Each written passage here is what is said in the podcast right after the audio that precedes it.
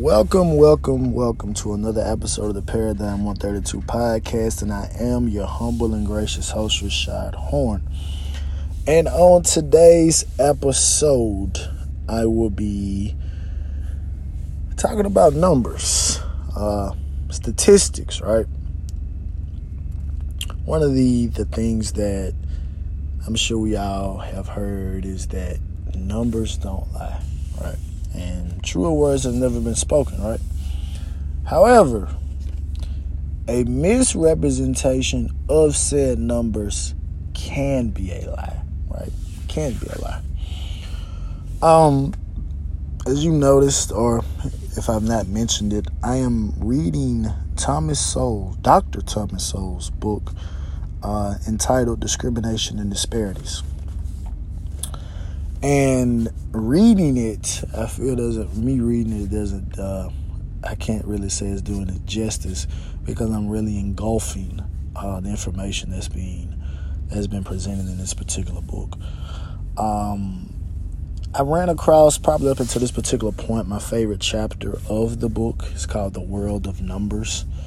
And I, will say that based on a lot of the, the talking points, a lot of the ideals uh, that Dr. Uh, Dr. Sowell has, if gun to my head, well, I don't even want to just say, I don't even want to have to take it to that particular extreme. Uh, a lot of the ideals and points that he make, I feel that he's more of a conservative-minded thinking uh, individual, which a lot of African Americans are. Um, conservative in their thinking. Um, they just choose not to align with it in the grander scheme of things for for whatever reason, right? So I just wanted to touch on a few things from this particular chapter that I thought were I thought they were quite interesting. Um, actually, I thought they were quite interesting. And the reason I thought they were quite interesting is because I, I hear these talking points. I hear these talking points right now, and a lot of references to things of getting people to get behind a particular agenda because of numbers that are not lying. However, the numbers are being misrepresented and they are not being put in the correct context so that these particular numbers um, they're to look different right? They're to look different. Um, so I'm to start first with household income, right? So one of the things that I've seen, and I can't necessarily say I remember it verbatim as it was spoken, but I do recall it being referenced to as it pertains to household incomes, of how the household incomes of um, white Americans are this said number, whereas the household income of blacks are this particular number, right? So obviously these numbers are not lying, right? They are statis- status, statis- statisticians, right? and my, my country vernacular uh, doesn't coincide with me trying to use certain words, right? So, and I'm not going to say it again. So we have individuals that collect data, right? and they publish their findings, right? So it's up to you to do with the data what it is that you choose. If you choose to um, be half-hearted with the information, when I say half-hearted, I mean you only want to present information that fits your talking point. You don't want to fit information that kind of um, coincides with it to make this make this thing whole. That's up to you, right? So one of the things that we hear is uh, top 20% make more than the bottom 20%, right?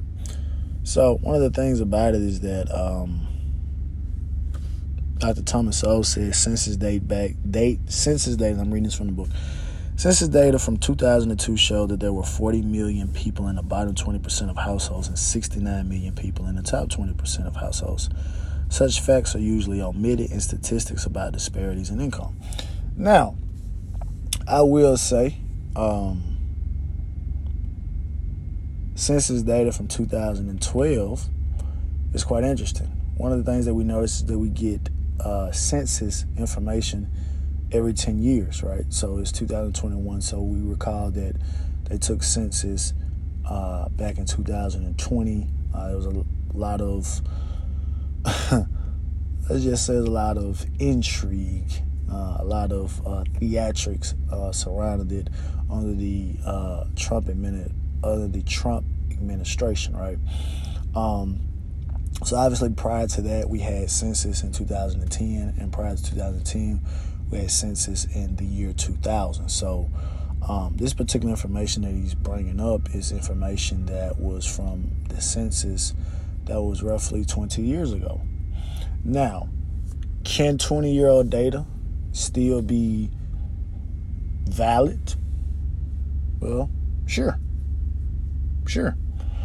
But without an updated, so to speak, um, data, I really cannot necessarily say that this is a potential that this particular information is still accurate to this particular point. But I, what I will say, because what we're talking about is we're talking about, excuse me, what we're talking about is a difference of 29 million people, right? So can the bottom 20% gain another 29 million people to tie the top 69%? Maybe. But even if even if that's the case, then we, we have to agree that the 69 million that's already at the top, that that particular number will increase as well, right? So without finite or without the exact numbers, we'll just we can reference um, I feel like we can potentially use this particular information for the point that's being brought about, right? So obviously, common sense point. There are more people at the top making money than there are the people at the bottom, right? Of course, the top 20 are going to make more because you have 29 more, you have 29 million more people that are being included in said number. So even if it was a set, even if it was a scenario in which the bottom 20%, which are at 40, were making more per year than the 69 million, the 69 million will still win out because there are simply more people, right? There are more people. So this is kind of how this is kind of how that goes, right? So, um, but this is what this now he moved on and he goes from the census to he goes to the Bureau of Labor Statistics, right? And this was from 2015. The Bureau of Labor Statistics, and I'm reading this from the book, indicated that there were now over 36 million more people in the top quintile than in the bottom quintile, right? So obviously, what does that mean? That means that there are more people making more money at the top than they are at the bottom. Now we can we can we can realize this. We can we can we can find this out quite quite easily, right? Especially as it pertains to our particular community, because a lot of this information, and I don't know if this stuff is regional, because obviously they can, you know, they have regional uh, advertisements and stuff like that, and you know, with the algorithms and Google and all this stuff, they can show you commercials and analytics and all this particular stuff that um, are regional or that fit your particular demographic of people, right? And so one of the things that we notice is that, um, or one of the things that they put in our face is that between 80 and 85 percent of all black households are led by single mothers, right? And I talked about I talked about that particular uh, statistic on one of my previous podcasts when we talked about the Moynihan report, right? And how that this rise in um, the fathers or or the black family structure being um, destroyed was going to have um, irreversible ramifications on the black family, right?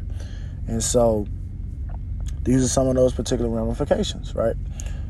Um, so now I'm getting into what I thought that was really interesting about the information that he gave when it pertains to households, right?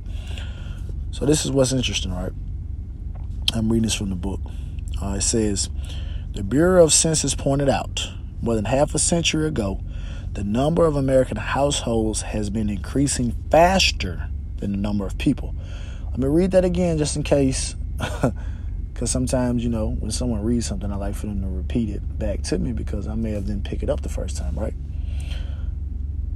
The Bureau of Census pointed out more than half a century ago the number of American households has been increasing faster than the number of people.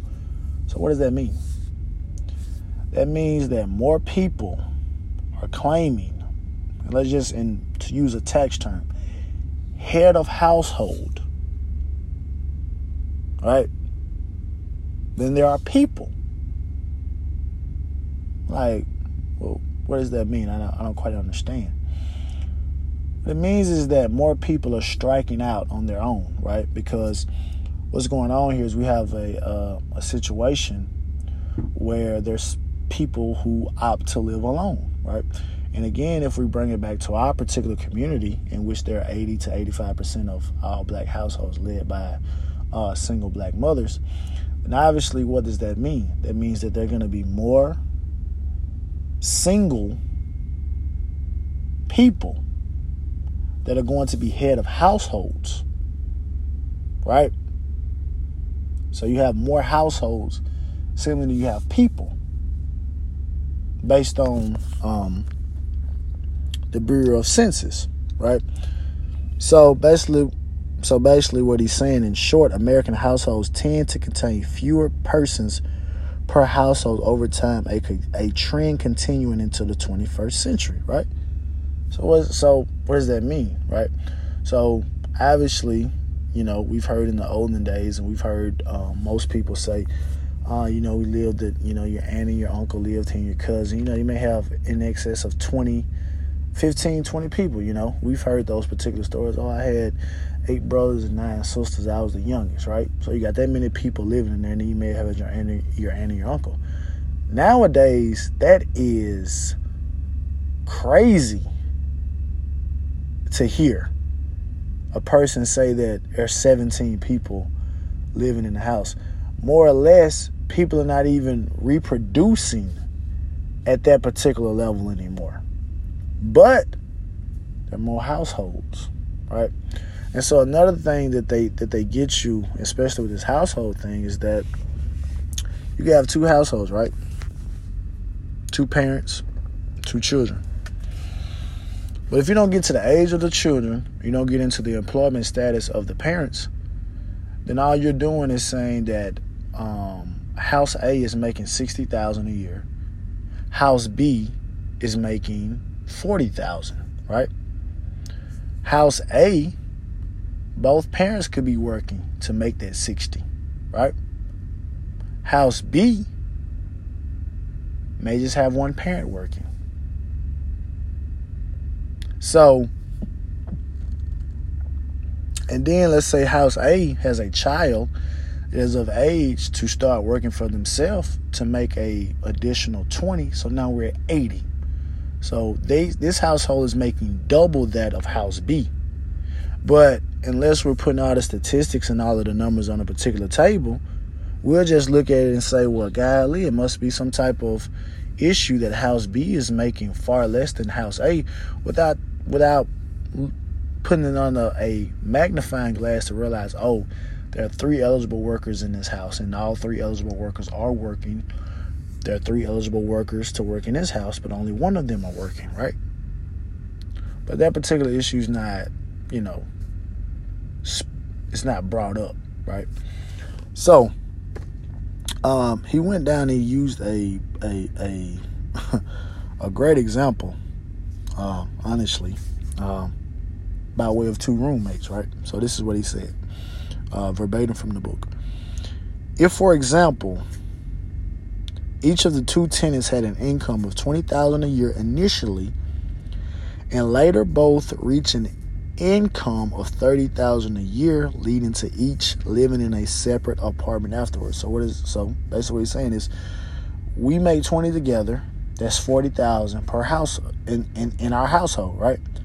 However, both of us get a, a raise to 30,000 and then we opt to live together. I mean, we opt to get our separate thing, right?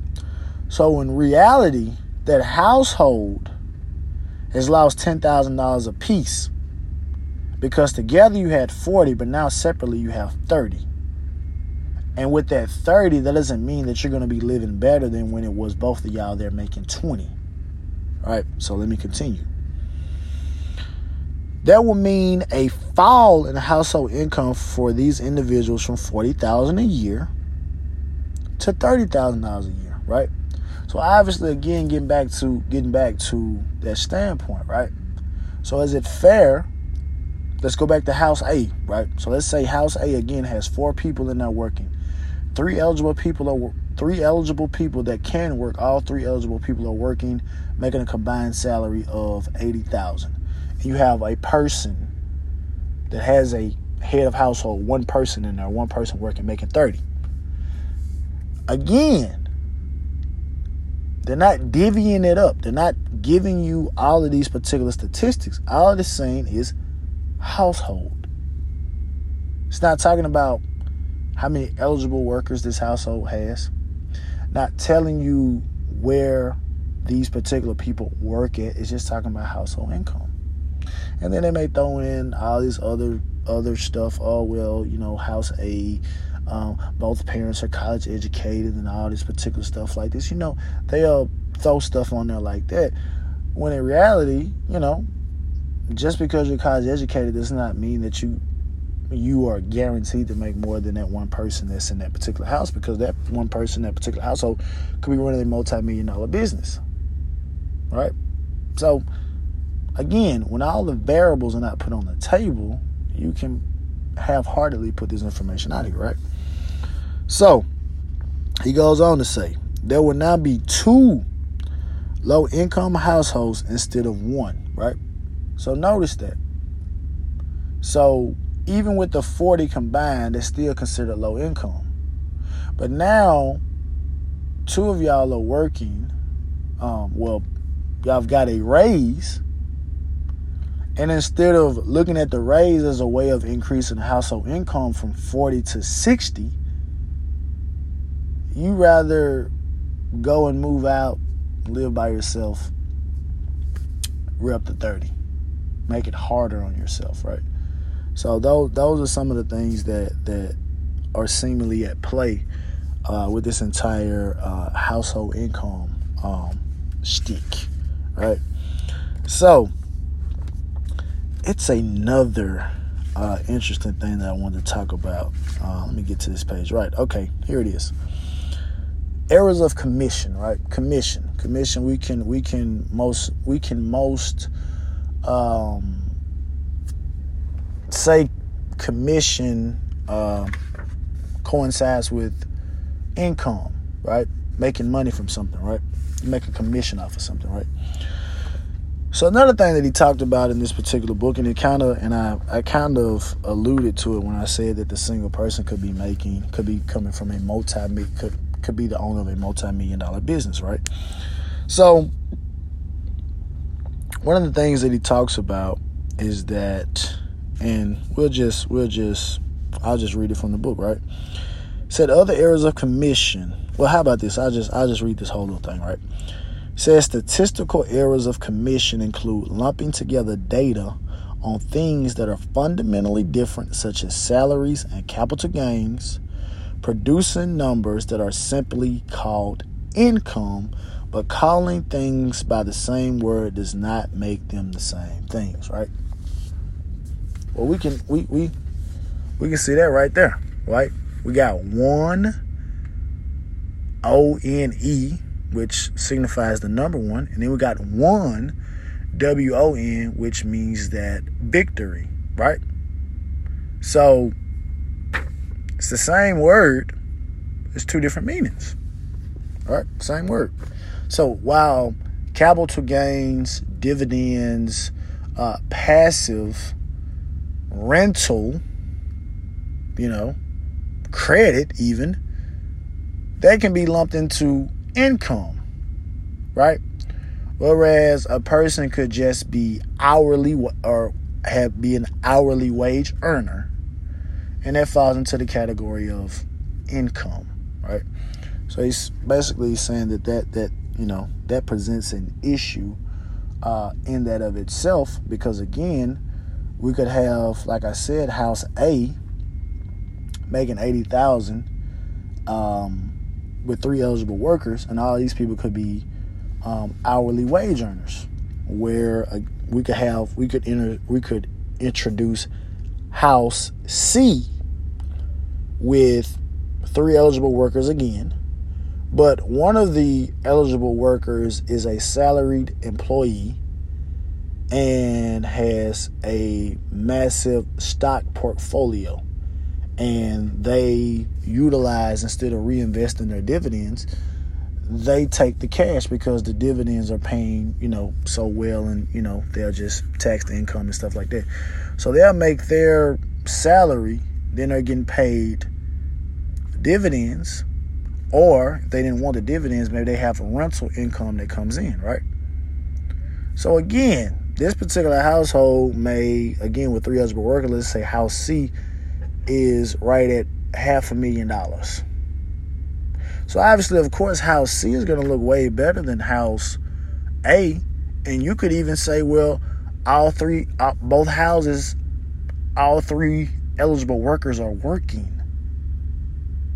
But you're not telling us, you're not putting it out there that well, house C has additional income by way of stocks, by way of rental property, by way of a small family business that they own, right?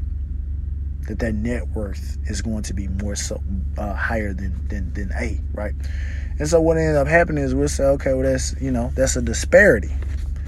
When in actuality, it's not a disparity; it's just a misrepresentation of numbers. It's a misrepresentation of information. We shouldn't compare it right? Um, alligator, not alligators, crocodiles and hippos share the same environment in the water, but no one is going to classify and say that they're the same. Which is what ends up happening with these particular numbers when they start to try to apply them to fit whatever agenda it is that they want to try to convey and create a bias amongst the people that follow, right? One of the things that I notice in my travels, and I'm up here acting like I'm, uh, I just got all type of, I just travel. Like, nah, my, you know, again, my my my business that I'm involved in, my, my, my truck business. I go I go to a lot of different um, areas, right? Go to you know the north. I go don't go too far west. I don't really go too far east, even though I have gone. Um, I've gone much further east and I've gone west, right, um, south, you know, everywhere, everywhere in between. And one of the things that I, I tell anybody is that you can notice the uh, mindset of the people if you walk into a diner or a restaurant or something and they have television in there and they're not watching sports.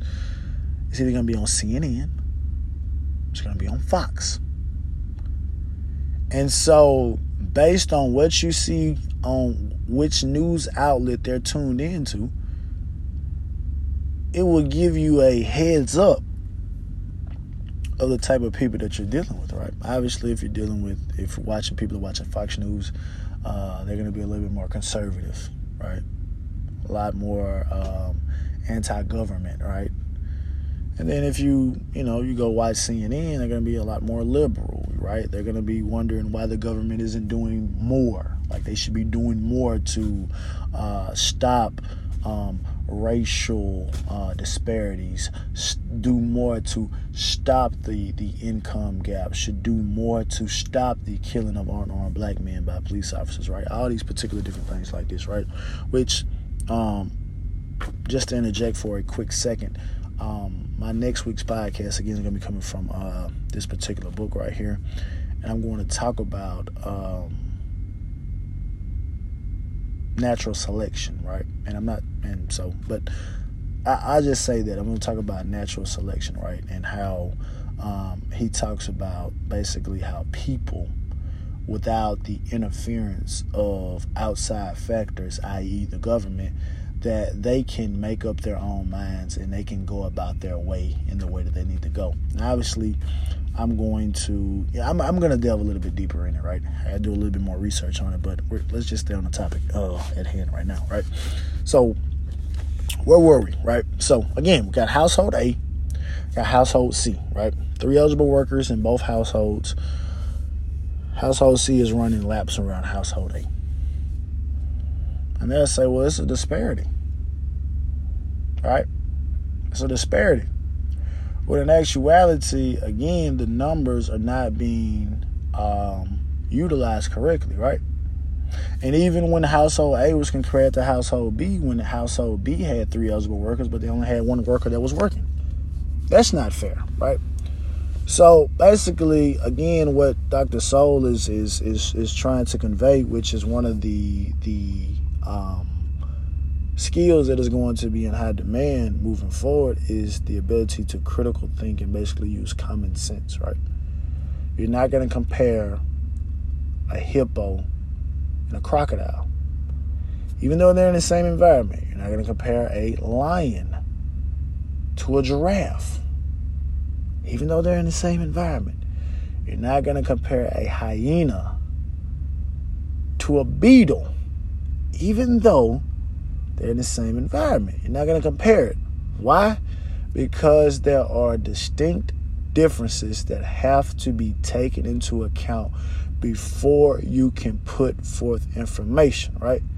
So it's amazing that we can do this in reference to any particular thing in nature. We can do it with cars. We can do it with appliances. Right? A toaster is a toaster. A washer is a washer. A dryer is a dryer. A microwave is a microwave. And so on and so on.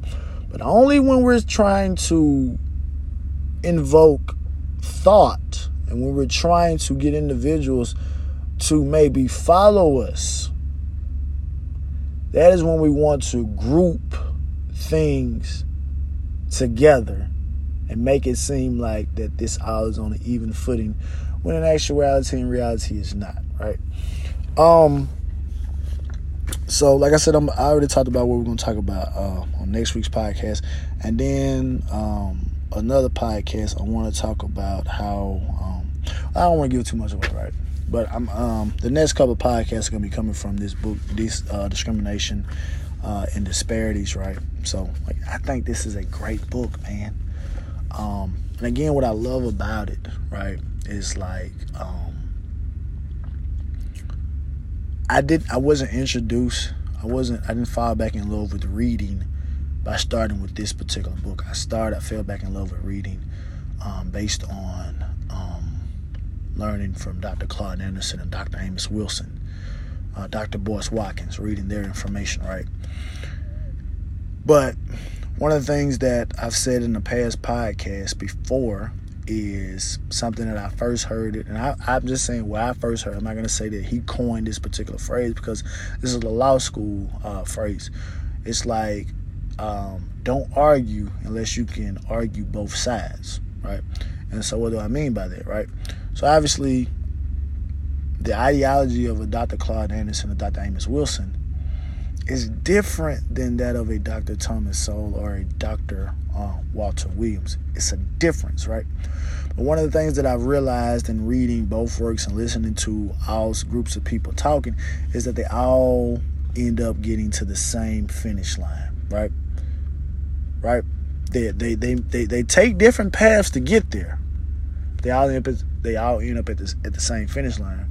But my thing about it is I want to look at why each one of you took the road that you took to get there. Because I feel like if you can take what they have over here with Dr. Claude Anderson and compare it with what um, Dr. Thomas Sowell says, I think that that can be a a a a guide that can kind of help pushing things forward, right? But anyway, that's the end of this episode of the podcast. So, um, if you haven't already, uh, make sure you subscribe. And oh yeah, and uh, from a visual standpoint, I'm getting my my setup together, um, setting up my green screen and stuff like that to get you know get some things going so it can be um, visual. So um, just stay, just be on the lookout for that, right? Just be on the lookout for that. But anyway, that's another episode of Paradigm 132 Podcast. We'll be back to you again next week. Peace.